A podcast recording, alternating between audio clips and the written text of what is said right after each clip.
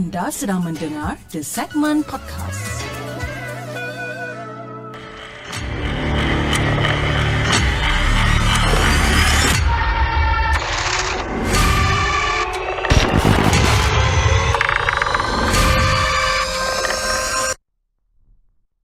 أعوذ بالله من الشيطان الرجيم بسم الله الرحمن الرحيم لو أنزلنا هذا القرآن على جبل لرأيته خاشعا متصدعا من خشية الله وتلك الأمثال نضربها للناس لعلهم يتفكرون.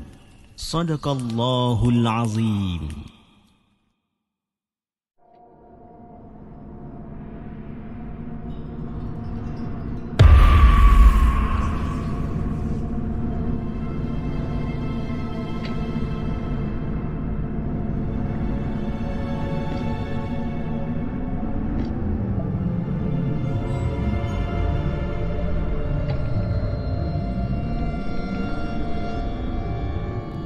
Hello guys, Assalamualaikum. Welcome back to the segment. Apa khabar guys? Saya harap anda semua dalam keadaan sihat dan hari ini 26 hari bulan Januari bertemankan saya sekali lagi dalam satu lagi rancangan Markas Puaka di mana kita akan berkongsikan tentang kisah-kisah seram yang telah dihantar ke the segment dan juga yang mana kita ambil daripada blog-blog tempatan. Tapi sebelum kita mulakan rancangan kita pada malam ni, saya ingin memohon maaf, uh, memohon maaf kepada semua sebabkan kita start sedikit lewat pada hari ini. Uh, dan juga selamat datang kepada anda semua yang masih lagi setia bersama dengan saya dan antara yang terawal pada hari ini kita ada Cik Fas, Nur Hidayah, kita ada Esha Kirin, Kak Aina selaku moderator, kita ada Syarul Azizi, Nur Homid, Maya Artika, kita ada Muhammad Ambi Rosla Abang Burhan, kita ada Man, kita ada Pak Sukeding, Nur Wandi dan di saluran TikTok kita ada Melissa, Exquisite Ziziza dan kita ada Nazirul Hafiz Safnil, Angah King dan kita ada siapa lagi? Muhammad Hafiz Abdullah, Reka Dev dan ramai lagi Alhamdulillah.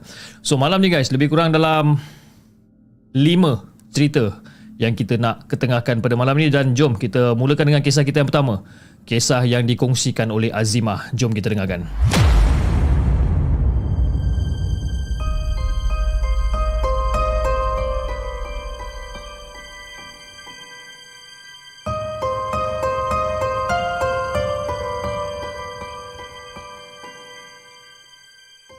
Adakah anda telah bersedia untuk mendengar kisah seram yang akan disampaikan oleh hos anda dalam Markas Puaka? Aduh, sakitnya. Saleh berasa sangat sakit sebenarnya. Kedua-dua bahu dia seolah-olah macam kena empat batu. Dia tak dapat nak gerakkan kepala dia ni. Dan sebab tu dia tidur. Ha? Dia terbaring, terlentang macam tu. Dan si Saleh ni dia tak boleh nak berpusing ke kiri ataupun ke kanan. Dan memang selalu dia ni memang orang kata diganggu dengan makhluk gaib dan hanya sepupunya iaitu Rosman yang tahu masalah si Saleh ni.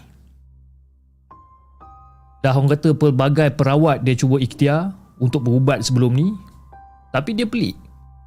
Kenapa dia ni suka diganggu? Tak tahu kenapa. Dan keesokan pagi ni habis, sepupu dia, si Rosman ni datang ke rumah. Ah, Saleh, kau nak ke mana ni? Ah, ke mana kau nak bawa aku ni? Ah, bagi balik wallet aku. Bagi balik wallet aku sekarang juga. Oi. Dan masa tu, si Rosman merampas kad pengenalan dan dompetnya sebel, uh, selepas dia bangun daripada tidur. Man, aku nak bawa kau pergi ke satu tempat ni. Kau bersiap je lah. Eh, hey, kau nak bawa aku pergi mana pula ni? Ha? Aku nak pergi kerja lah. Eh man, tak payahlah kerja. Ha? Kau pergi ambil cuti. Ambil cuti ha? dengan kepala kau yang tak sakit kan. Tak boleh toleh kiri apa semua. Tak payahlah. Ha? Jomlah ikut aku. Dan masa tu, Rosman macam mendesak lah. Dan si Saleh ni macam terpaksa aku tau. Jadi si si Saleh dia pun pergi mandi walaupun dengan keadaan yang suka dan terus bersiap lah. Kan? Lepas dah, dah settle semua lepas tu si Rosman ni jerit pula. Weh Saleh cepatlah siap. Ha? Kau ni lembab sangat ni apa hal? Dan si Rosman hidupkan enjin kereta sambil-sambil menunggu si Saleh. Jadi si Saleh ni, dia dalam keadaan kelang kabut tau. Berjalan dan masuk ke kereta dalam keadaan yang sangat pelik. Dah 24 jam. Ya, dia tak dapat nak menggerakkan kepala dia ni. Memang pelik kalau kita tengokkan cara Saleh berjalan ni. Memang pelik.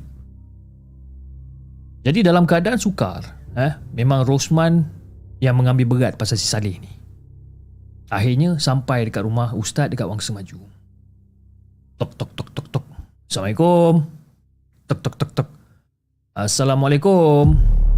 Ah, Waalaikumsalam. Ya masuk masuk masuk masuk masuk. Ustaz pelawa dia orang masuk. Jadi bila lepas orang dah duduk kat setempat ni, ustaz pun mulakan sesi dia ni. Jadi lepas dia dah mulakan sesi dia ni, lepas tu ustaz tu macam, Eh, teruk juga aku tengok dia ni kan dengan kepala tak boleh nak gerak ya. Ha? Pusingkan kepala kamu boleh? Ah, ustaz. Ah, masa ni Salih jawab, ah, ustaz. Tak boleh ustaz, sakit sangat ni ustaz.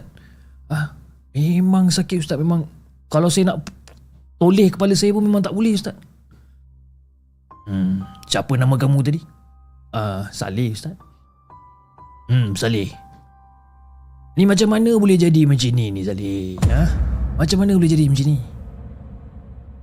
Uh, macam ni Ustaz Baru-baru ni Saya ada kerja kat Sabah Ada masuk hutan hiking dekat Gunung Kinabalu masa masa masa cuti masa tu. Tapi masa nak turun daripada daripada Gunung Kinabalu tu, memang rasa kepala ni macam berat semacam Ustaz. Ah, ha, lepas pada tu, bila sampai je dekat KL terus jadi macam ni. Uh, ada ganggu rumah dia lah ni.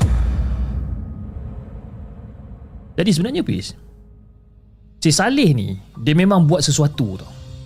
Kerana tak dapat nak tahan kencing, dia pergi melepaskan hajat dia dekat satu pokok besar ni. Dan dia pastilah, ah dia pasti sebab itulah dia mendapat balasan macam ni.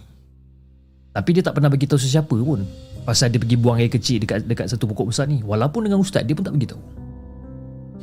Jadi si ustaz ni suruh Saleh duduk dekat atas lantai ber, ber, berlapikkan tikar dengan mendepakan tangan dia ni.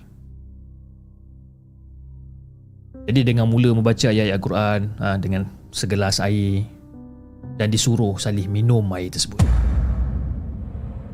Dan ustaz juga masa tu dia ambilnya dua helai daun sirih dan dibacakan ayat kursi dan juga Al-Fatihah pada daun tersebut. Dan daun sirih tu diletakkan dekat genggaman tangan si Saleh ni. Hmm. Saleh.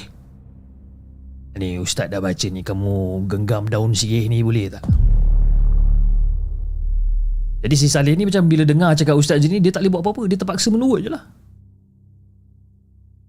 Lepas tu disuruhnya Rosman dan juga seorang pembantu pegang bahu dan juga kaki Saleh dan bersedia jika Saleh mengerang kesakitan ataupun meronta-ronta. Ah, kamu kawan Saleh ni, siapa? Rosman ya? Ah, Rosman, kamu pegang kepala dia ni dekat bahagian tepi dengan juga bahagian bahu. Ah, tak apa, pembantu saya nanti dia pegang bahagian kaki dia. Ya? Pegang kuat-kuat.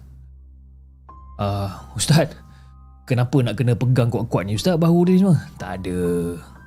Kita kena bersedia, eh? Kalau katakan si Salih ni mengerang kesakitan, ah meronta-ronta, eh? Ah, pegang kuat-kuat.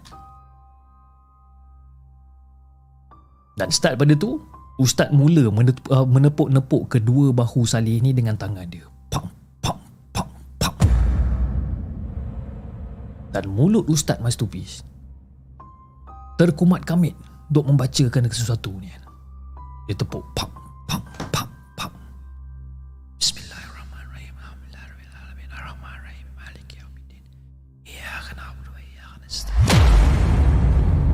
baca ayat-ayat suci Quran. Dan secara tak semena-mena habis lepas ustaz tu baca je ayat suci Quran ni keluar satu suara ni.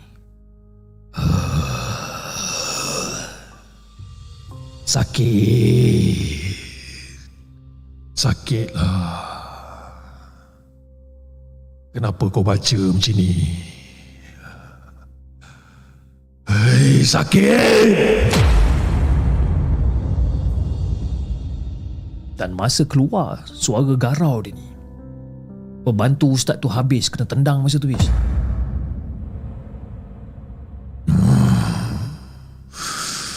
lepaskan aku. Kau lepaskan aku sakit. Kau, kau lepaskan aku. Dan bila dengar je si Saleh ni cakap macam ni Si ustaz tu berhenti sekejap Berpeluh juga badan ustaz masa tu Lepas tu ustaz sambung menepuk-nepuk bahu si Saleh ni Dia tepuk bahagian bahu Dia tepuk bahagian siku ha? Dia tepuk dekat bahagian lengan Dan ustaz ni seolah-olah menyuruh makhluk yang yang yang yang mengganggu dekat bahu si Saleh ni keluar daripada badan dia. Wahai jin laknatullah Kau keluar sekarang. Janganlah kau ganggu makhluk Allah ni. Jadi Fiz Lepas hampir sejam lebih kurang Bertarung Akhirnya Makhluk halus tu menyerah kalah dan juga keluar Jadi bila dia dah keluar Ustaz buka pertanyaan Salih Eh saya nak tanya kamu ni Salih kamu nak tengok ke makhluk tu? Ha, kalau kamu nak tengok, ha, ha, cuba buka genggaman tangan kamu tu. Ha. Jadi masa tu Fiz, si Saleh buka genggaman tangan dia ni. Genggaman yang ada daun sirih tu dia buka. Ha, Saleh. Daun sirih tu. Ah ha, cuba kamu tengok apa benda yang ada dekat urat daun sirih tu. Jadi si Salih ni muka dah macam pelik lah. Apa hal pula ustaz ni kan? Dia pun nak tengok. Uh, ustaz. I, i, i, yang ni ke yang mengganggu saya ni ustaz? Ah, itulah menatang dia. Itulah yang mengganggu kamu Salih. Memang betul Pis. Penampakan makhluk kenit ah, yang menyeramkan dengan berambut panjang bergigi dan juga berkuku tajam ada pada kedua daun sirih yang digenggam oleh Salih. Salih. Makhluk ni sebenarnya dia ni suka isap darah manusia. Ha, nasib baik kamu datang cepat. Kalau tak Salih, benda ni boleh bawa ke mati. Habis darah kau nanti. Tapi walau macam mana pun kita kena ikhtiar. Ha, kita kena ikhtiar cari jalan penyelesaian ya. Yang lain dia yang kita serah je pada Allah. Jadi lepas dia pada ustaz cakap macam tu, ustaz tu pun ambil kedua daun sirih tu lalu dibungkusnya dan disimpan dekat dalam satu botol yang berpenutup. Dan dia harus membuang di tempat yang terpencil ataupun ditanam dalam tanah yang sangat-sangat dalam bis. Ah, Salih. Macam mana? Kepala dengan bahu aku uh, Kepala dengan bahu kamu ni Dah lega? Ha? Macam mana? Alhamdulillah Ustaz Ringan dah Terima kasih lah Ustaz kan Saya pun nak minta maaf sangat-sangat Ustaz Kalau ada kejadian yang yang yang tak sepatutnya terjadi tadi Sampai tersepaknya pembantu Ustaz tadi tu eh, Tak apalah Saleh eh, Biasalah benda-benda macam ni memang jadi macam ni. Ha, kamu ni.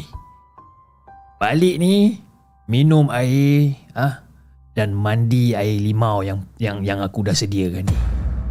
Ha, nanti aku tunjuk cara dia macam mana. Ha, lagi satu, Saleh. Ini aku nak pesan dengan kau ni. Sembayang tu, solat tu jangan tinggal. Berbanyakkan zikir, Saleh. Ha? Banyakkan zikir. Ah, baik Ustaz. Dan masa tu Salih dah rasa lega.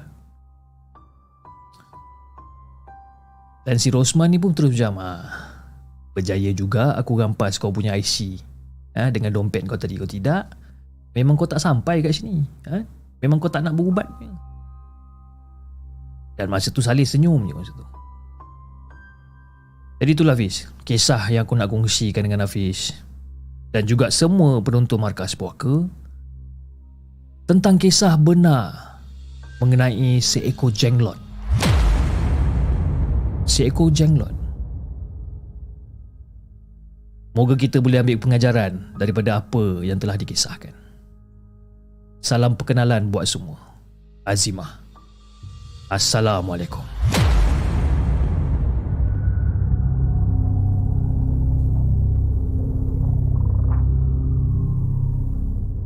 Jangan ke mana-mana.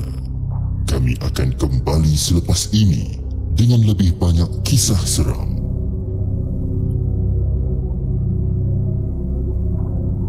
Itu dia guys kisah yang dikongsikan oleh Azimah dengan kisah dia yang berjudul Kisah Benar Seekor Jenglot. Ah, cakap pasal jenglot, kita punya membership YouTube ni jenglot dan juga hantu Jepun kan? Ah, yang mana yang jadi jenglot-jenglot punya apa punya punya membership ni upgrade upgrade lah jadi hantu Jepun kan. Kalau tidak korang ni kenit-kenit je rambut panjang gigi tajam bahaya.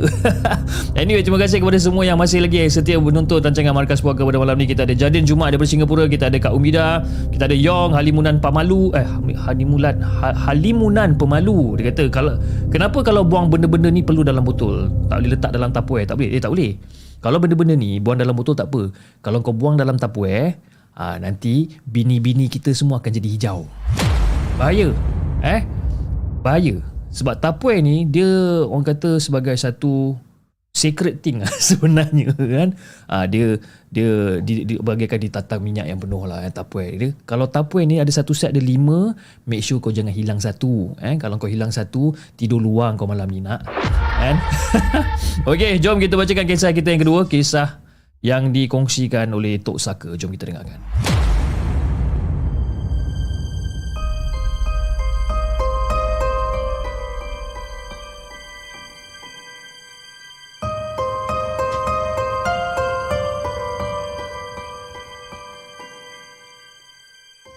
Adakah anda telah bersedia untuk mendengar kisah seram yang akan disampaikan oleh hos anda dalam Markas Puaka?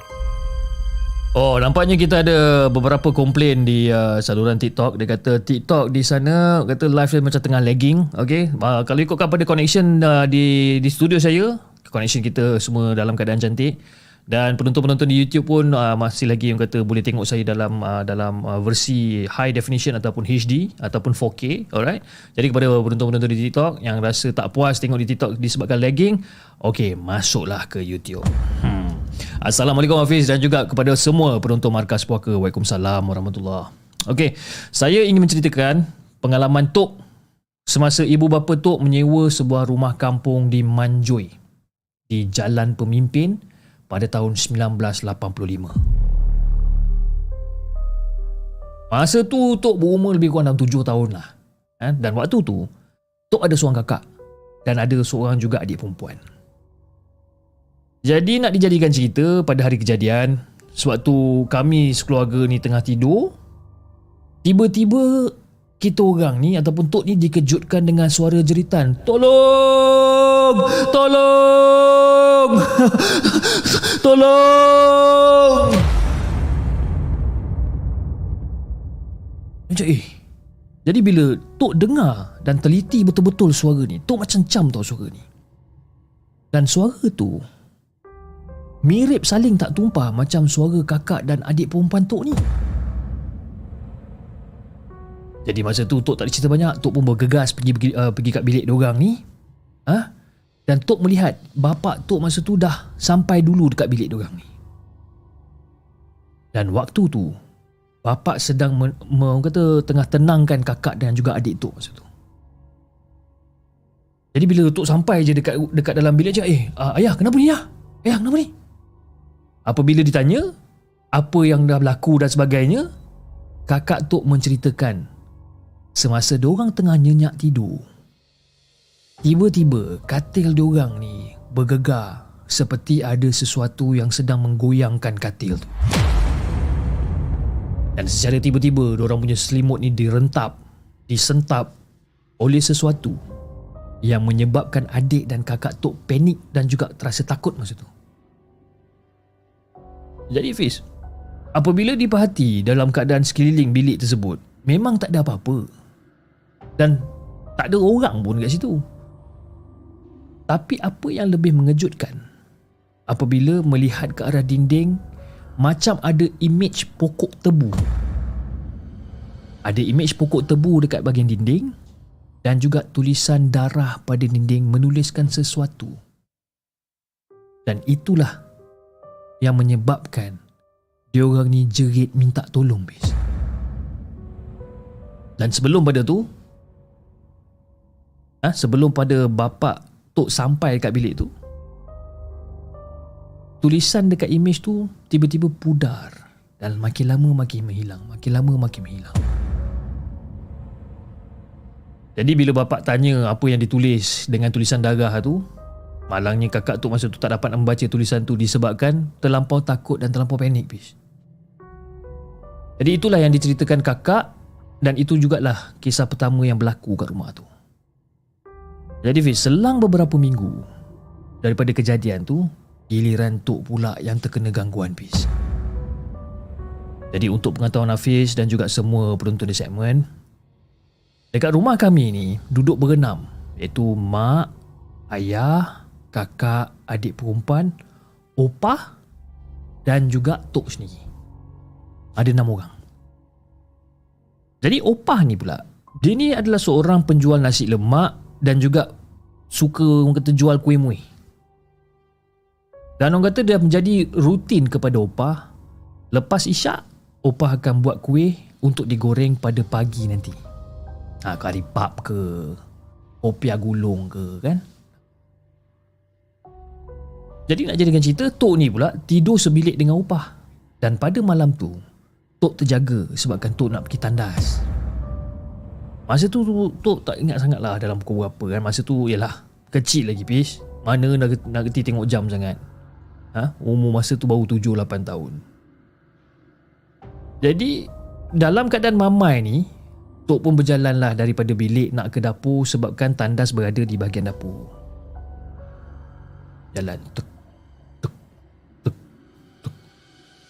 Jadi bila sampai je dekat dapur, Tok perasan opah ada dekat dapur sedang mengundi tepung untuk buat kuih. Dan apa yang Tok heran semasa Tok lalu kat situ, Tok nampak opah macam tersenyum-senyum melihat Tok. Ha? Tanpa berlengah-lengah, Tok pun teruslah pergi tandas. Kan Tok tengah jalan kan Kat belakang dia Lepas tu dia macam Sambil-sambil duduk muli tepung dia Dia macam pandang Dia senyum hmm. Eh apa hal pula orang tua ni Jadi lepas dah settle dekat tandas Tok pun naiklah semula balik ke bilik Dan Tok perasan Masa Tok keluar dari tandas Nak naik semula ke bilik Opah masih lagi menguli dekat bahagian dapur ni Dia masih lagi duduk menguli ni Muli, muli, muli kan Jadi macam Ah, Opah Upah buat apa tu? Kau apa dah ni? Gantuk kan? Upah buat apa tu? Ah, kau apa dah ni?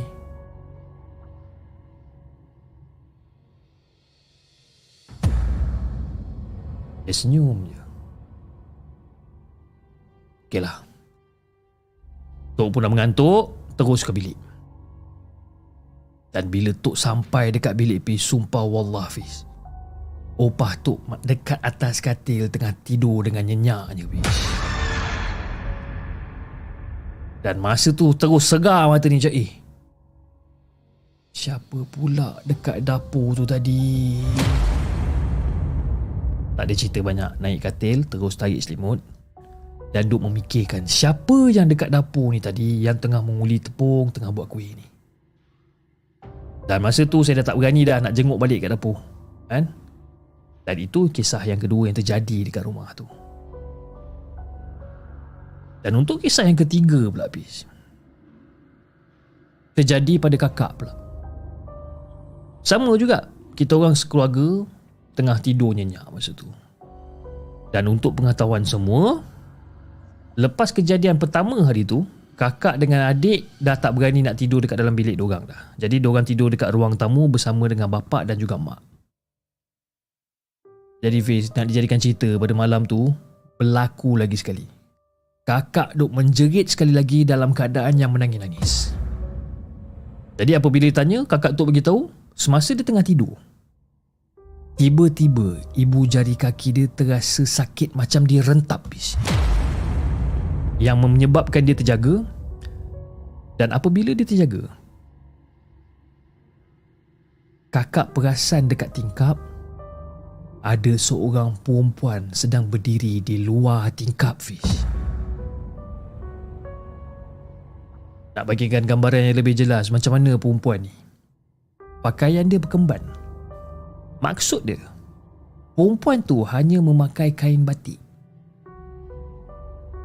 Dan apa yang lebih mengejutkan Fish, bila kakak nampak perempuan tu dekat luar tingkap, wajah perempuan tu sama macam muka dia sendiri. Dan perempuan tu berdiri je dekat luar tingkap dia, dia tenung je muka kakak macam tu.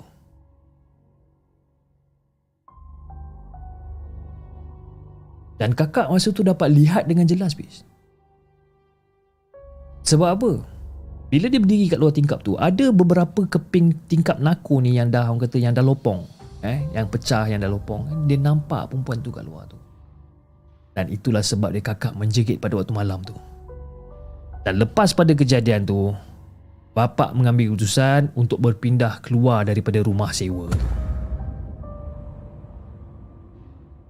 Tapi Piz, sebenarnya kan, apa yang membingungkan Tok lagi, masa duduk rumah tu kami semua mengalami mimpi yang sama. Iaitu, ada sesuatu lembaga yang besar terbang di atas langit uh, terbang di atas langit dan lembaga tu melintas rumah rumah sewa tu. Dan apa yang lebih menyeramkan lagi, Bish? Di belakang lembaga tu ada makhluk lain yang berupa serigala jadian, Bish. Yang akan melompat ke bawah untuk mencari mangsa-mangsa dia. Dan kita orang memang terpaksa berlindung je kat dalam rumah tu. Dan itulah mimpi yang membingung uh, yang membingungkan yang membingungkan sekeluarga. Dan kami pun tak tahu apa apa maksud mimpi tu. Jadi setelah bertanya, ha, tanya pada jiran setempat dan sebagainya, sebenarnya sebenarnya asal rumah tu dua tingkat. Tapi rumah tu terbakar disebabkan ubat nyamuk sehinggakan meragut nyawa habis. Jadi lepas pada kejadian tu, rumah tu dibaik pulih untuk menjadi setingkat je. Dan Tok rasa mungkin itulah sebabnya rumah tu berpenunggu agaknya. Dan rumah tu pis sampai sekarang masih lagi ada dan rasanya dah berganti-ganti penyewa dah sebenarnya. Jadi kadang-kadang Tok lalu juga dekat depan rumah ni kan sajalah orang kata nak mengimbau balik kenangan-kenangan lama kan. Tapi bila lalu dekat depan rumah ni Seram dia tu masih lagi terasa habis Itulah pengalaman Tok sebenarnya Pengalaman Tok sekeluarga yang menyewa dekat situ. Terima kasih kepada Hafiz Dan juga kepada semua penonton Markas Puaka Kerana sudi dengar kisah Tok ni. Sekian. Salam Dari Tok Saka. Assalamualaikum.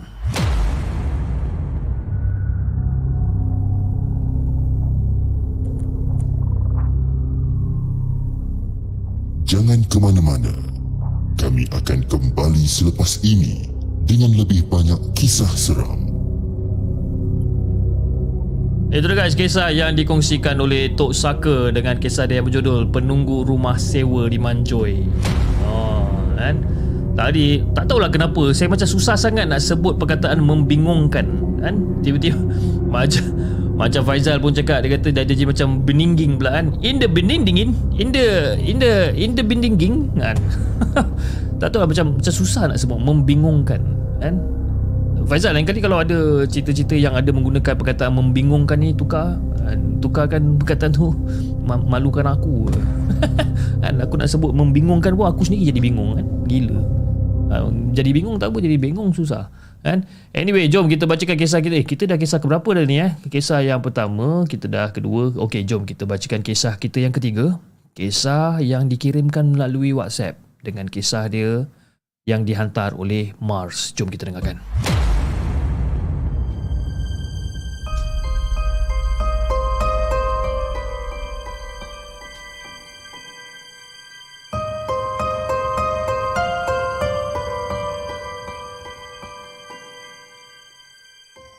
Adakah anda telah bersedia untuk mendengar kisah seram yang akan disampaikan oleh hos anda dalam Markas Puaka. Assalamualaikum kepada Hafiz dan juga semua pendengar Markas Puaka. Waalaikumsalam warahmatullahi Nama saya Mars dan bertugas sebagai seorang jururawat yang bertugas di unit rawatan rapi. Terima kasih, uh, terima kasih pula dah. Terima kasih atas penceritaan kisah pertama saya tempoh hari. Dan kali ini, saya nak menceritakan pengalaman yang terjadi pada tahun 2010.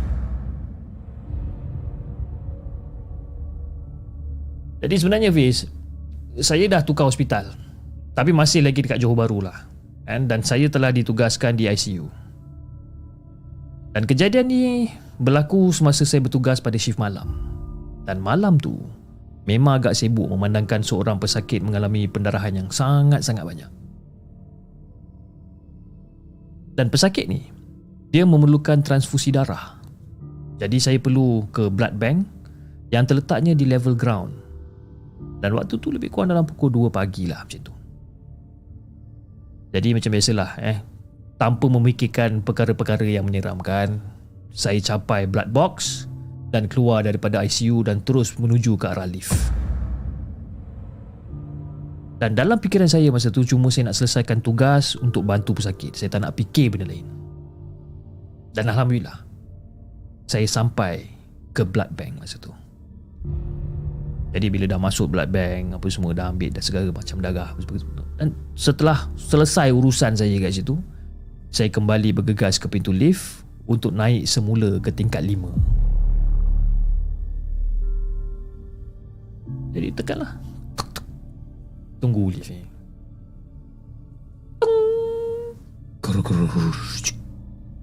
Saya pun masuk lift. Dan saya pun tekan butang 5. Dan masa saya tekan butang 5 Pintu lift tutup Dan saya pun Main handphone Sementara nak nak menunggu perjalanan lift ni Daripada ground floor naik ke tingkat 5 ni Saya busykan diri Untuk melihat screen phone masa tu Tengok oh layan lah. Tengok Facebook kejap kan. Scroll scroll scroll. Teng! Ah dah sampai. Dan saya pun keluar. Dan masa saya keluar Saya macam eh ini macam tingkat tiga ni. Dan Daripada lampu skrin ni Saya cuba untuk sahkan lah. Memang betul ke tak? Tingkat tiga ni kan Saya pun macam cubalah untuk suluh Macam ah lah tingkat tiga. Pelik. Tak ada orang pun yang tunggu dekat luar Kan Untuk masuk ke dalam lift. Jadi saya pun macam Okey lah Saya dah baru langkah kaki sebelah kan. Tengok Eh ni macam tingkat tiga. Saya go stand balik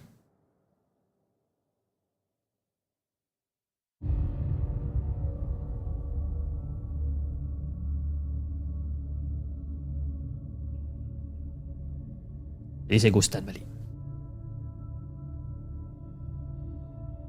Jadi saya pun Masuk balik ke dalam lift Dan saya pun Tutup balik pintu lift dan tekan balik butang nombor 5 dan pintu tu pun tertutup. Dia macam tunggu.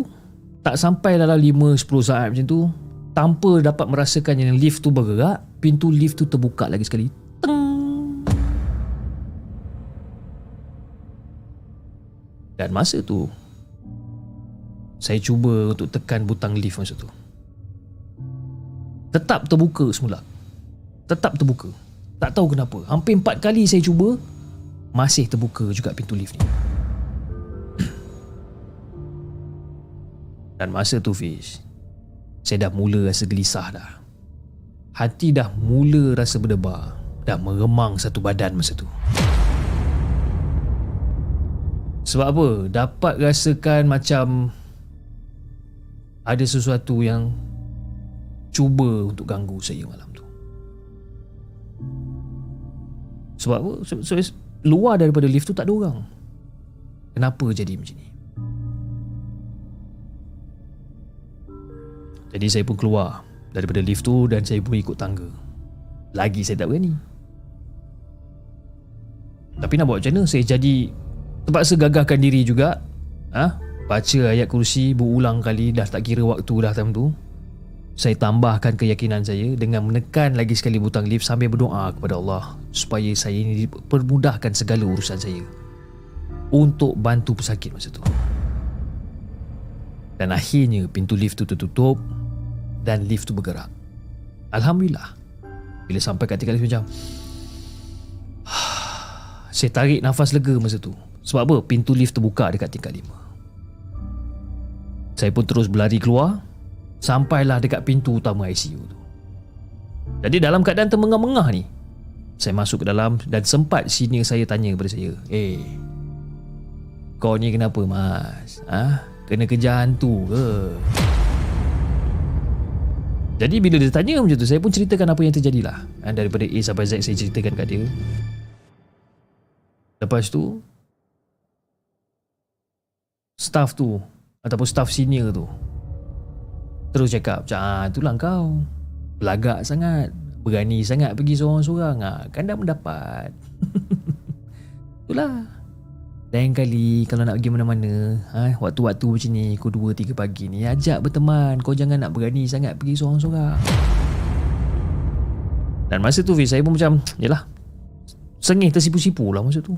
Saya bukan belagak Saya cuma tak nak susahkan dia orang ni ya. Masing-masing dah ada kerja masing-masing Yang perlu dia orang selesaikan. Tapi saya yakin lah Fish.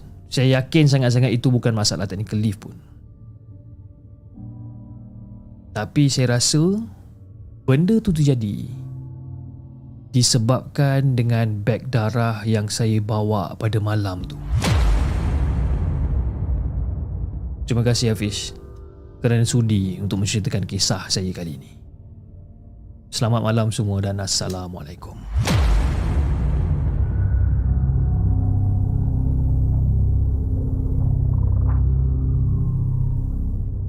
Jangan ke mana-mana. Kami akan kembali selepas ini dengan lebih banyak kisah seram.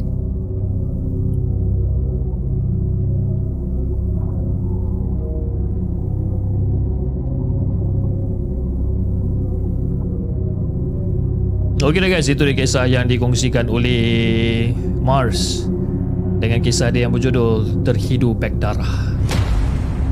Okey, saya minta maaf sangat-sangat guys eh. Masih saya tengah menceritakan tadi Tiba-tiba saya punya fokus hilang sekejap.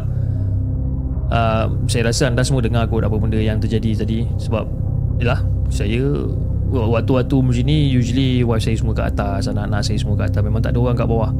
Alright? Um, I have no idea So whatever Kan?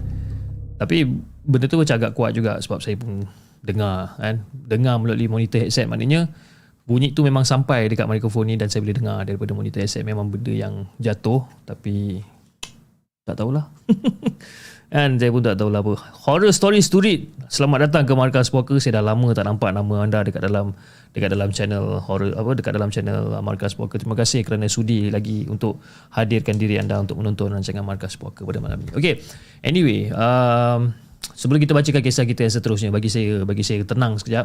Okey sebelum kita bacakan kisah saya uh, kisah kisah yang seterusnya saya just nak buat satu pengumuman di mana besok uh, tak ada live show. Okey besok sebab saya kena travel hari Jumaat Sabtu dan Ahad saya travel ke Pahang atas urusan ada saudara saya kahwin kat situ. Jadi saya yalah uh, saudara rapat saya lah kan. Anak saudara saya yang rapat dengan saya memang kalau tak pergi memang orang kata minta kena maki kan. Nah, tak boleh. Jadi kita kena pergi dan uh, tapi selepas pada live show pada malam ni insyaallah saya akan cuba uh, ambil sedikit masa untuk buat recording uh, untuk kisah untuk yang untuk kisah yang kita akan ketengahkan esok. Dan uh, saya akan release uh, the recorded show pada malam esok lebih kurang dalam pukul 10 10.30 macam tu supaya uh, markas poker tetap masih lagi memberikan konten untuk untuk apa? Untuk anda untuk anda tonton pada malam esok. Insyaallah kalau tak ada apa-apa uh, tak ada tak ada apa-apa aram lintang kalau tak ada apa-apa masalah teknikal dan sebagainya insyaallah kita akan releasekan uh, recorded session for tomorrow. Tapi kalau katakan ada masalah isu ataupun ada masalah teknikal tentang recording dan sebagainya of course saya akan buat pengumuman di YouTube community post okay? Alright uh, jom kita bacakan kisah kita yang seterusnya. Uh, kisah yang dikongsikan oleh Norul Nama dia Norul Jom kita dengarkan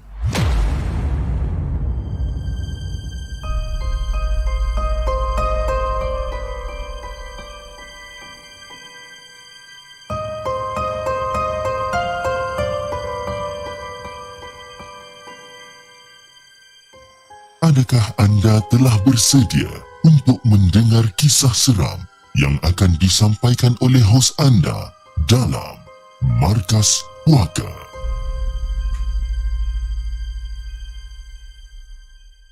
Assalamualaikum kepada Hafiz dan juga kepada semua penonton Markas Puaka. Waalaikumsalam warahmatullahi Kisah ringkas ni diceritakan oleh ayah saya ketika tahun 1968. Dan ketika ini ayah saya juga masih lagi remaja berusia belasan tahun masa tu. Jadi Fiz, si Apple ni, Apple ni dia merupakan budak kampung merangkap sepupu jauh abah.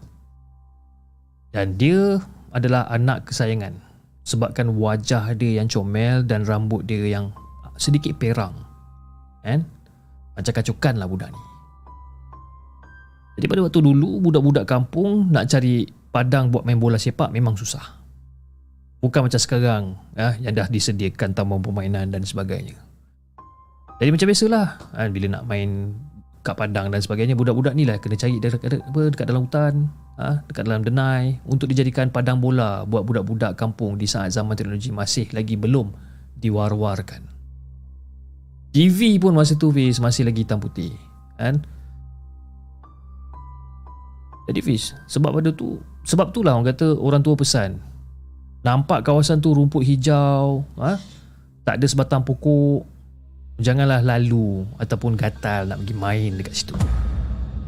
Pesan orang-orang tua. Sebab apa dia kata selalunya ada kampung orang kat situ. Kan? Dan kampung tu orang kata macam kampung gaib lah lebih kurang. Dan ini kisah kampung opah yang lain belah bapak lah. Kampung opah yang lain yang belah bapak ni Sebelum ni belah mak tapi senegeri juga masa tu. Jadi si Apple ni yang masih mentah usia dia ni, ha, 10 tahun masa tu, ikut abang-abang dia yang tinggi semua ni masuk ke dalam hutan, redah kebun orang. Dan tiba-tiba dia orang ni terjumpa satu kawasan rumput ni. Memang cantik rumput ni kan. Hijau je semua. Memang seronok lah budak-budak ni. Nampak kawasan lapang macam tu. Ha, hari-hari main bola kat situ. Jadi Fiz pada satu hari ni si Apple ni sakit. Sakit seolah-olah macam kena sawan dengan demam panas. Menggigil sampai terkeluar air liur membuih dan sebagainya. Ha? Kadang-kadang nampak macam budak, macam baby kena demam tarik pun ya juga. Jadi puaslah si ibu uh, Apple ni cari orang untuk tolong ubatkan dia ni. Tapi orang kata usaha dia tu macam sia-sia. Ha? Tak membuahkan hasil langsung.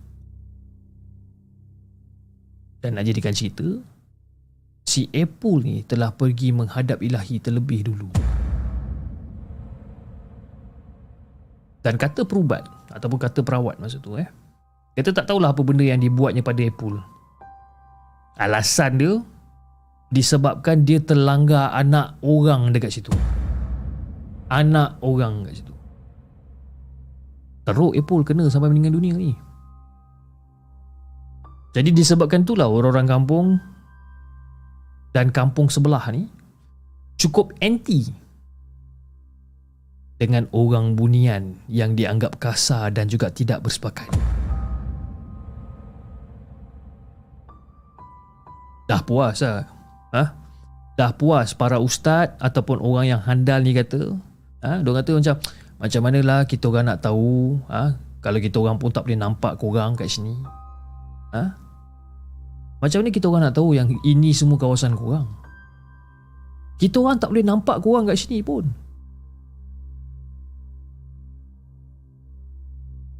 Dan menurut pada kata ustaz dan juga orang-orang handal kat situ, dia kata, orang ni tetap ego. Ha? Orang-orang bunian ni tetap ego dan letakkan salah pada manusia juga. Dan kampung ni pun aneh. Ha? Sebab selalu diganggu makhluk lain dari yang lain. Bukan makhluk macam pocong ke pontianak ke? Tapi gangguan yang dialami dekat kampung tu dia lebih kepada rupa dia macam rupa raksasa tu. Jadi Fiz kadang-kadang abah cerita ha, bukan dekat kawasan hutan je kawasan rumput lapang ni pun kadang-kadang kena tegur juga Tapi dekat de, uh, dekat de, tapi dekat kedai pun boleh kena sawan pak cik Cina ni. Dibawa jumpa Sami dan terus selang seminggu banyak colok-colok dan juga buah-buahan dipersembahkan dekat deretan kedai kat situ. Pernah juga opah cerita tengah-tengah malam dia terdengar orang merayu kat tepi tingkap. Kan?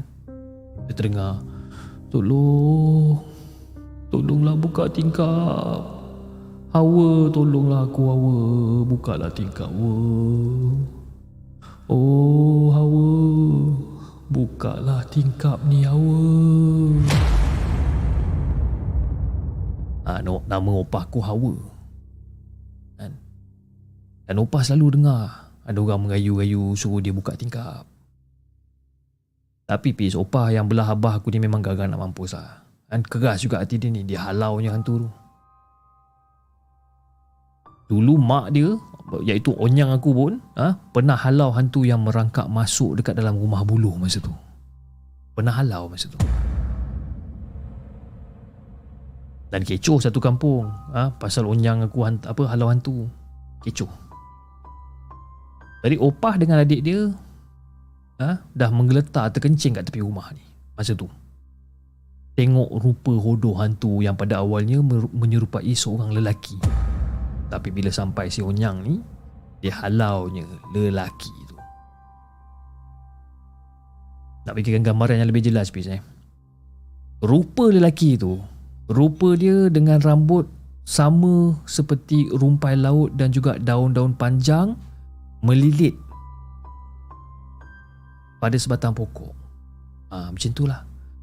Dan juga badan dia ni macam berlendir Berlumut hijau badan dia ni Bau dia pula Bau dia bau macam bau paya terbiar Sepatang, uh, Sepasang mata hitam Dan juga dagu yang panjang ke bawah Sekali package dengan mulut yang tengah habis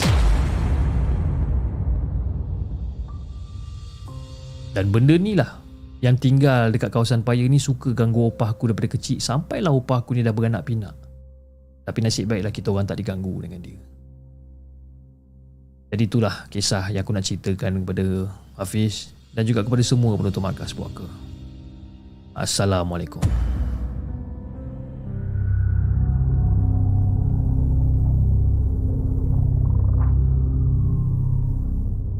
Jangan ke mana-mana. Kami akan kembali selepas ini dengan lebih banyak kisah seram.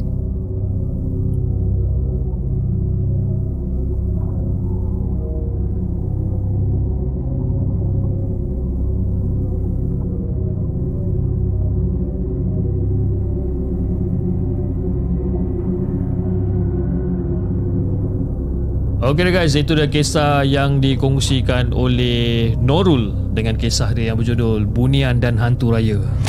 Oh, kau Bunian dan Hantu Raya bahaya eh. Anyway, uh, sebelum kita bacakan kisah kita yang seterusnya iaitu kisah kita yang terakhir pada malam ini, saya ingin mengucapkan ribuan terima kasih kepada anda yang masih setia lagi menonton rancangan Markas Poker di kedua-dua platform yang kita ada di saluran TikTok dan juga saluran YouTube dan uh, kepada anda yang telah menyumbang melalui super sticker dan super chat pada malam ini. Dan antaranya daripada Lija Haji Abdul. Terima kasih Lija di atas sumbangan super sticker anda. Daripada Adam uh, Adam Adam Anwar. Terima kasih Adam di atas sumbangan uh, super sticker anda. Dan juga di saluran TikTok kita ada sumbangan uh, melalui TikTok gift daripada Exquisite Ziziza, daripada Reka Dave, daripada Angah King, daripada Melissa, Siti Mashita, daripada Happy Moon, Adib Hazril Zahran, daripada Elisa John Jenin, daripada Cayang kamu. Jangan macam-macam kau. kan daripada Abang Teropong. Ha, kau teropong apa bang? Eh, daripada siapa lagi? Daripada Hakim, daripada Mastura and Jamal, daripada Suno Snow, daripada Sufi, Kerupuk Leko Mak Ngah Pak Ali. Kan? Kepada anda yang nak beli kerupuk leko, ha, pergi dekat akaun TikTok Kerupuk Leko Mak Ngah Pak Ali ni. Ha, mana tahu dia ada package kan? Beli tiga beg percuma satu. kan? Okey, jom kita bacakan kisah kita yang terakhir pada malam ini. Ah. Wih, saya punya bahu ni tiba-tiba sakit apa hal lah. Sakit oh. Okey, jom kita bacakan kisah kita yang terakhir pada malam ni kisah yang dikongsikan oleh Cik Pia. Jom kita dengarkan.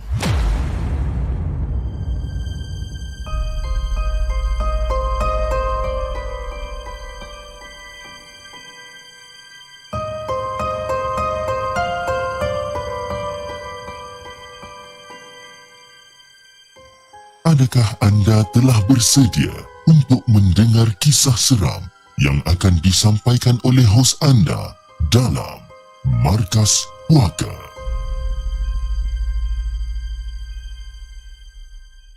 Assalamualaikum semua. Waalaikumsalam warahmatullahi wabarakatuh. Gagang pula Cik Pia ni ya. Terima kasih kepada The Segment sekiranya cerita ni dikeluarkan. Dan aku nak kongsikan beberapa kisah dari ahli keluarga termasuk aku sendiri. Okey, yang pertama ni pasal kisah mak. Dulu, masa mak aku masih lagi kerja, dia kerap kena pergi kursus tau. Kursus pula bukannya bukannya bukannya bukannya dekat. Jauh-jauh belaka semuanya ni. Dan mostly kursus dia akan orang kata dijalankan ataupun di, dibuat dekat KL. Dan dia pernah menetap dekat beberapa hotel dengan kawan sekerja dia ni. Dan hotel dia memang orang kata agak berhantu lah. Hotel yang tak lain tak bukan di kawasan Selangor ni Concord Shah Alam. Ha. Masa tu bis Masa tu Dia duduk sebilik dengan Aunty Ida Bilik tu mak aku cakap macam pelik sikit Sebab lorong dari pintu masuk Dia macam jauh sangat Dengan katil Katil ni pula jenis yang ke dalam sikit Daripada lorong So orang tak nampak lah pintu Kan jadi masa tu Aunty Ida tengah seronok cerita pasal kawan sekolah ni ni bersembang, bersembang, bersembang. Ha, dia kata kawan dia tu sakit siapa sakit stroke kan dan dah lama tak boleh nak bergerak. Lepas tu adalah seorang tukang urut ni datang urut belah dia kena stroke tu. Kan katalah dia kena stroke belah kiri, ha, dia datang urut belah kiri. Tapi pis. Lepas pada tu makin teruk pula sakit dia ni. Dan menurut pada kata Aunty Ida ni, orang yang mengurut eh orang yang mengurut ni dia tu ada saka. Dan kenalah tempias dekat kawan dia yang sakit. Jadi masa mak aku tengah shock dengar cerita Aunty Ida ni yang tengah tengah dengar seronok lah dengar cerita cerita apa cerita-cerita hantu ni dengar dengar dengar. Masa mak aku tengah shock dengar dengar cerita ni tiba-tiba dia, mak apa mak aku terdengar pintu dibuka Aunty Ida pun dengar juga. Mulanya diorang ingatkan pintu bilik sebelah. Tapi dalam 2-3 kali juga berbunyi pintu ni.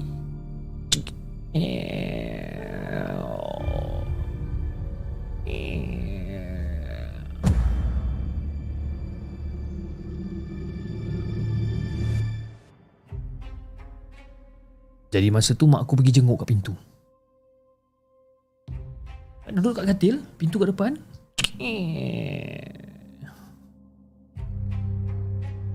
Pergi jenguk. Dan masa dia jenguk bis. Tiba-tiba dia nampak macam ada satu benda hitam lalu dari pintu menuju ke tingkap masa tu. Kejap je. Dalam beberapa uh, dalam beberapa saat ke benda tu. Dan masa mak nampak benda tu macam Astaghfirullahaladzim Astaghfirullahaladzim Terus mak mak terkejut masa tu. Ah terus tak pandang pintu dah. Dan Aunty Ida ni pula Dia ni jenis berani sikit daripada mak aku. Dia bangun Kau ni kenapa? Ha? Dah lah Jomlah tidur.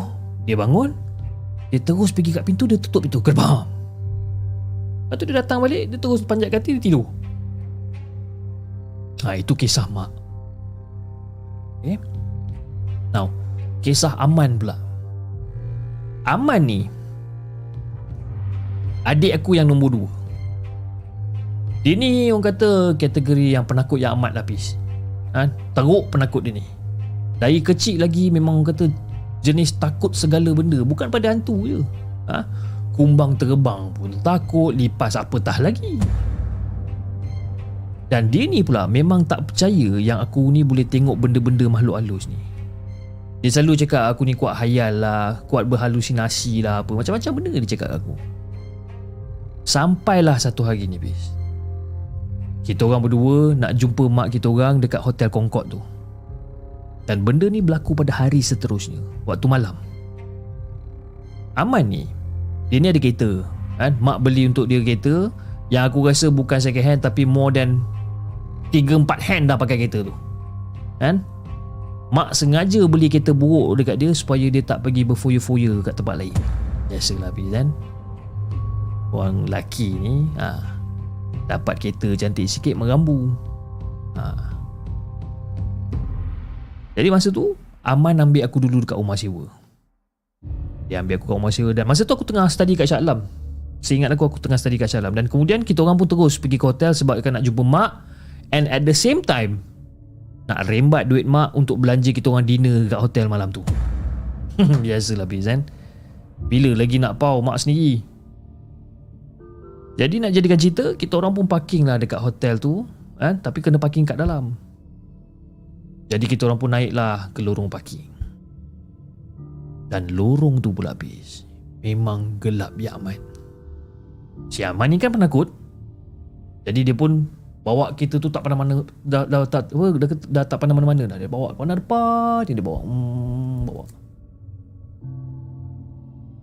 Jadi peace Masa nak sampai je dekat tempat parking Secara tiba-tiba Bulu rumah Aman ni semua meremang.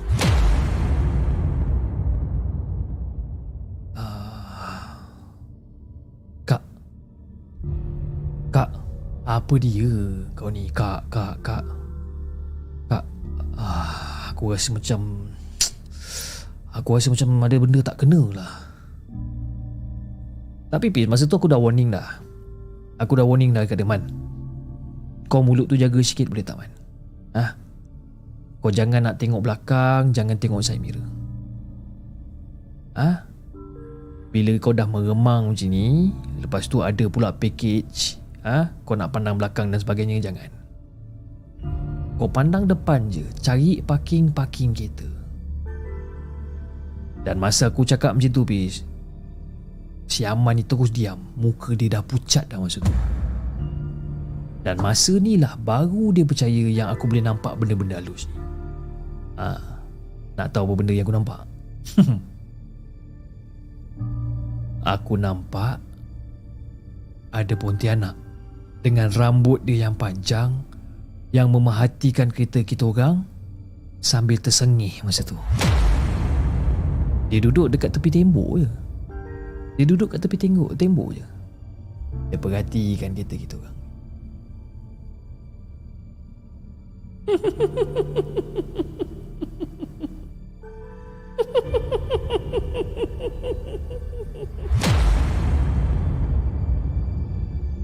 Sambil-sambil tersengih Sambil-sambil tu juga aku dengar dia gelak. Tapi nasib baiklah dia duduk kat situ diam-diam je. Kalau dia ikut Aku rasa Aman boleh buat U-turn turun balik punya. Confirm. Dan itu kisah Aman. Now Ni kisah Mira pula. Mira ni pula adalah bini kepada si Aman dia ni nak kata penakut macam Aman tak juga. Adalah takut sikit-sikit tapi level dia tu tak sampai macam Aman. Jadi pada satu hari ni Mira, Mira pernah ikut si Aman ni pergi kursus dekat Gambang Waterpark. Dan masa tu diorang je baru je kahwin. Lebih kurang dalam 5-6 bulan macam tu lah. Lebih kurang. Dan Mira tak kerja. Dia buat online business. Jadi Pis, masa Aman tengah berkursus ni, Mira masa tu tengah lepak je kat dalam bilik tengok TV, baca novel. Tapi hari pertama dia dah kena kacau. Ha, hari pertama dia dah kena kacau. Mira tengah gulik-gulik dekat atas katil baca novel. Dan secara tak semena-mena dia dengar ada orang ketuk pintu. Tok tok tok tok tok tok tok tok tok. Siapa tu? Tok tok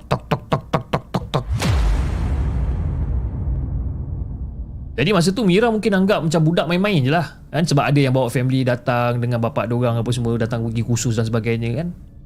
Jadi Mira buat tak tahu lah dia baring lagi dia baca novel lagi Baca, baca, baca, baca. Lepas pada tu pintu tu diketuk lagi sekali. Tapi kali ni pintu tu diketuk sedikit kuat.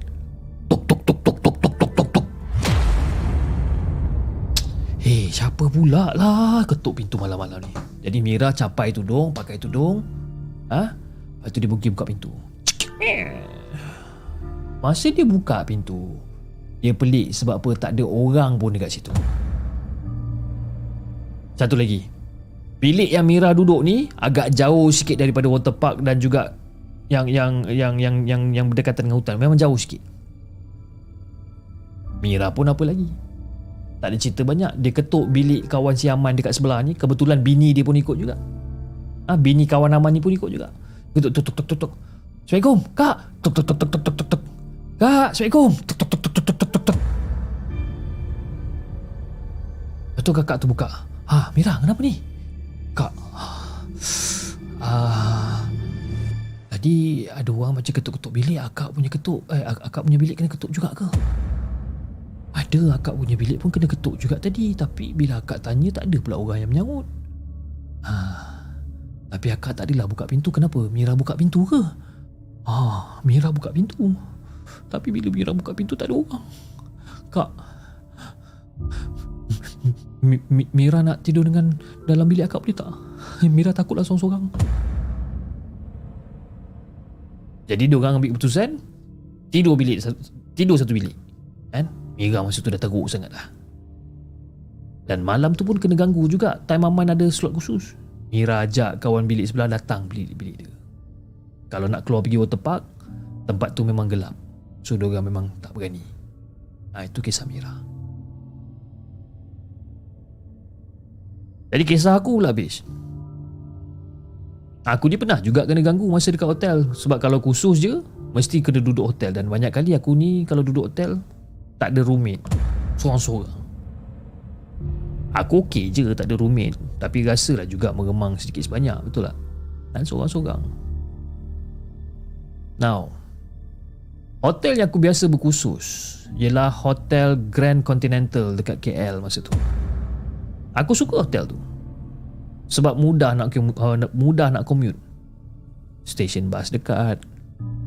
Stesen LRT dekat.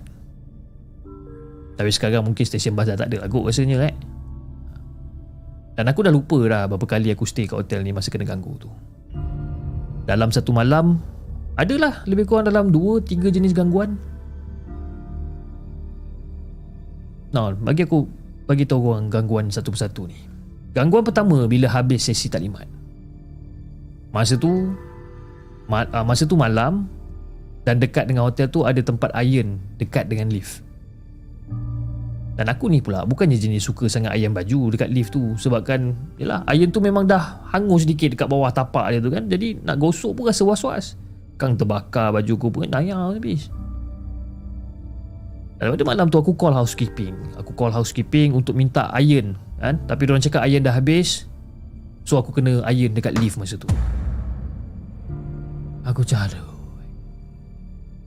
Jadi lepas habis je taklimat dalam pukul 11 macam tu aku pergi layan baju. Jadi aku ni pula malas nak iron semua baju. So aku aku iron baju yang aku nak pakai untuk hari esok je kan?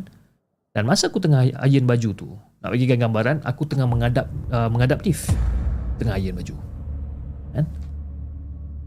Jadi tengah shock iron baju masa tu dengan penuh berhati-hati takut kalau baju ataupun kain berlubang ni aku perasan ada satu makcik Cina tengah tunggu dekat lift ni. Kusuk, kusuk tu macam. Eh, Aunty. Nampak makcik Cina ni, Aunty. Tangan tengah gosok ni. Eh, Aunty. Lepas tu, Aunty tu ataupun makcik Cina tu pun dia senyum lah kat aku. Hmm. Dia senyum. Tapi makcik ni comel, bis. Comel makcik ni sebabkan dia pakai baju Cheongsam warna pink. Kan makcik tua Cina tapi pakai congsam. Nampak comel lah. Tung Pintu lift tu buka masa tu. Jadi aku pun memang dah anggap dah Makcik Cina ni nak masuk lift lah. Aku pun okey lah whatever lah Kau nak masuk lift kau masuk lah. Aku nak iron baju. Kan? Jadi bila aku dah siap iron baju Aku angkat balik kepala aku Aku tengok makcik Cina tu ada lagi depan lift. Senyum lagi kat aku. Aku cakap ya apa hal pula ni Dah banyak kali aku dengar pintu lift ni terbuka. Ting ting ting ting kan? Makcik ni masih lagi kat sini.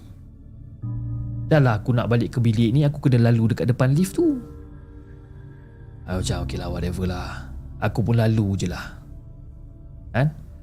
Dan masa aku lintas makcik Cina tu Fish Aku senyum dekat dia dan aku tunduk sikit tanda hormat lah sebab orang tua kan Of course lah kita ni orang Melayu kita ni macam ya, Kita diajar untuk menghormati orang tua kan? Jadi bila kita lalu tak kira lah dia bangsa apa sekalipun. Lalu Tunduk kan? Dan makcik tu terus senyum aja. Nak dijadikan kebetulan pula pintu lift terbuka. Dan kawan aku pun keluar Sebab dia duduk dekat tingkat yang sama. Kawan aku keluar daripada lift tu kan? Lepas tu dia tanya aku Eh Jepiah Kau apa hal kau tersenyum-senyum ni? Lah Kau tak nampak ke? Kan ada makcik Cina depan lift ni. Kan? Bila aku cakap macam tu je Fish Tiba-tiba kawan aku ni lari. Lari sebabkan takut Sabar je lah. Kan? Aku pun macam pelik lah Apa hal pula? Macam mana pula dia ni nampak makcik ni kan? Kau faham pula dia lagi ke apa sebagainya Macam eh Rupa-rupanya Masa kawan aku keluar Dia tak nampak pun makcik tu Dan aku sendiri memang nampak habis. Yang masa kawan aku keluar daripada lift tu Kawan aku tu jalan menembusi makcik Cina tu. Dan sebelum aku balik bilik Aku sempat toleh dekat makcik ni Dia masih lagi ada kat situ eh. Aku sempat lagi toleh kat dia. Nanti saya masuk tidur dulu ya. Bye nanti Dan aku lambai dekat makcik tu. Dan lepas pada tu makcik tu hilang. Mungkin sebabkan dia kesunyian kot. Sebab itu dia tunggu dekat lift kot-kot kalau ada orang nampak dia dan sebagainya. Mungkin lah. Jadi malam tu lebih kurang dalam pukul 3 pagi macam tu. Ada orang tolong masakkan air untuk aku. Tapi pis aku kan tak ada roommate. Aku terkejut juga bila aku dengar ada orang masak air dan bila aku uh, bila aku bangun. Aku nampak elektrik kettle aku ataupun, ataupun cerik elektrik aku ni bernyala dan air aku sedang dimasak masa tu. Bunyi air gor gor gor gor gor gor. Aku baring lah. Aku baring dan dalam hati aku ni aku berterima kasih je lah pada sesiapa yang sudi masakkan air untuk aku malam tu. Dan sejam lepas tu Fiz Bunyi ada orang flash jamban masa tu. Whoosh.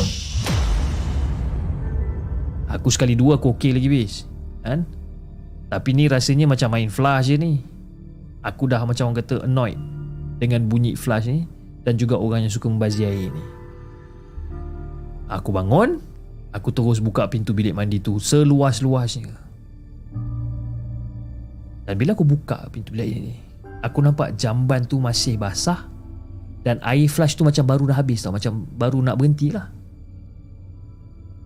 Aku nampak. Engkau kalau kau nak main flush-flush kat sini Kau pergi main tempat lain lah eh.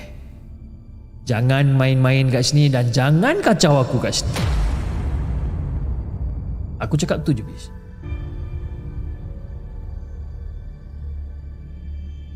Senang cerita kalau katakanlah dulu kat, macam dekat sekolah Kalau kejadian dekat bilik guru tu Benda tu dengar kata bis Tapi yang dekat hotel ni Jenis yang orang kata tak makan saman tau Benda-benda yang selalunya berada dekat hotel Jenis memang tak makan saman Dan sepanjang aku duduk dekat hotel tu Selama 3 malam Eh, selama 3 malam aku duduk situ Memang tiap-tiap malam benda tu main flash.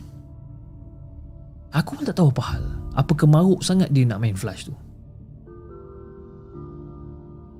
Dan yang terakhir pula kisah ayah.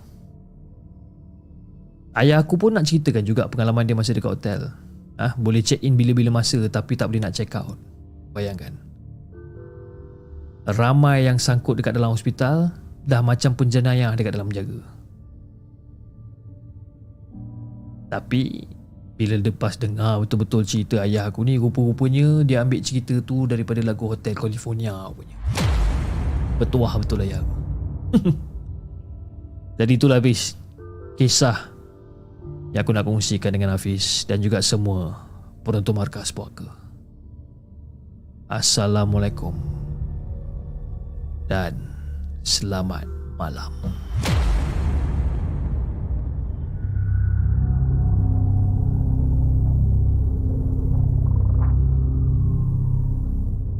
Jangan ke mana-mana. Kami akan kembali selepas ini dengan lebih banyak kisah seram.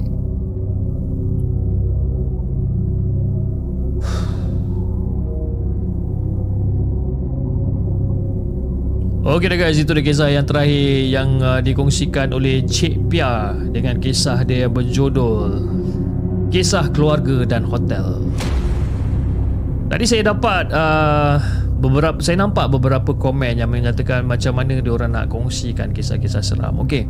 Kalau uh, penonton-penonton di TikTok eh cara yang paling senang kalau anda nak berkongsikan kisah seram anda dengan the segment anda boleh buka uh, profil uh, Markas Puaka dan ada link dekat atas tu uh, di mana kalau anda klik link tu dan dia akan terus uh, membawa anda ke WhatsApp punya application untuk terus hantar message okey so Faizal ataupun admin saya dia akan dia akan uh, pantau message-message yang yang masuk dan uh, kalau kata anda nak malas nak tulis anda boleh hantar voice note kalau tidak paling-paling tidak pun nanti mungkin boleh orang kata boleh set schedule untuk uh, untuk untuk adakan sesi podcast dengan the segment itu yang pertama lah. Okey, sama juga dengan penonton-penonton di YouTube. Okey.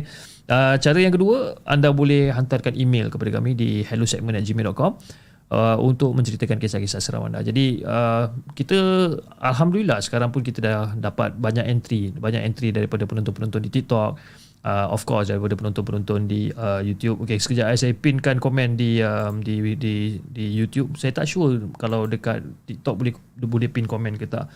Tapi uh, dekat YouTube uh, saya dah saya dah, dah pinkan komen anda jadi anda boleh terus uh, klik di link tersebut untuk hantarkan kisah seram anda. Terima kasih kepada Kak Zaitun Selamat daripada Singapura di atas uh, sumbangan yang telah anda berikan melalui super sticker pada malam ini. Terima kasih sangat-sangat. Okey, uh, saya rasa itu saja guys untuk malam ni.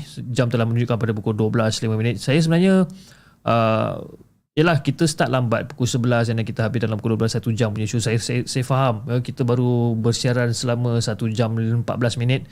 Saya faham you know, uh, usually kita punya show dalam 1 jam setengah dan sebagainya. Cuma yalah besok uh, saya nak kena travel ke Pahang dan saya kena mulakan perjalanan saya agak awal nak kata awal tak awal lah tapi lebih kurang dalam pukul 10 10 lebih 11 kot kan tapi lah barang-barang masih tak kemas kan dan uh, lepas pada ni saya nak kena buat recording lagi dan sebagainya jadi saya rasa itulah ya, sampai di sini yang kita kita bertemu di uh, live show pada malam ini dan insyaallah kita akan jumpa balik uh, pada hari Isnin insyaallah uh, dengan lebih banyak kisah-kisah seram yang kita nak ketengahkan secara live okey Uh, jadi anda di penonton-penonton di TikTok, okay, ada ada lagi tak nama-nama yang saya tak mention di TikTok? Uh, Wacky, Wacky telah memberi sumbangan melalui TikTok game daripada Nurul pun ada daripada CEO of Sate, daripada siapa lagi?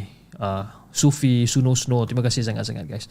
Okay, uh, tadi Kak, uh, Kak Nur Nur Sabariah eh. Siapa nama dia kejap eh. Saya, ada dia ada mesej sama dia saya pergi ke Kuantan ke tidak. Uh, saya punya travel akan ke Pekan okay? Pekan selama memang memang duduk homestay di Pekan. Tapi kalau ada masa insyaallah saya akan turun ke Kuantan lah kot kan. Kalau sampai nya saya di Kuantan tengoklah kalau mana-mana yang saya boleh call boleh jumpa kita jumpalah kan. Kita jumpa perkena teh tarik ke perkena teh uswam ke kan. Itu je lah. Ok guys uh, saya rasa itu saja untuk malam ni. Dan anda di saluran uh, TikTok jangan lupa tap tap love dan follow account Markas Puaka. Uh, Chip tak nampak saya hari ni? Nampak di Lova saya nampak Ida kan tak mungkin saya tak nampak. Saya mesti nampak. Kan?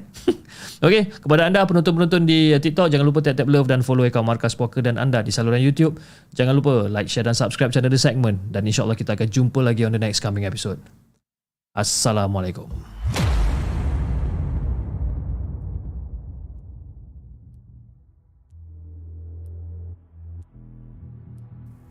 Terima kasih kepada anda kerana sudi bersama kami dalam segmen Markas Puaka, sebuah podcast kisah-kisah seram yang dikongsi dalam channel The Segment. Sehingga kita berjumpa lagi.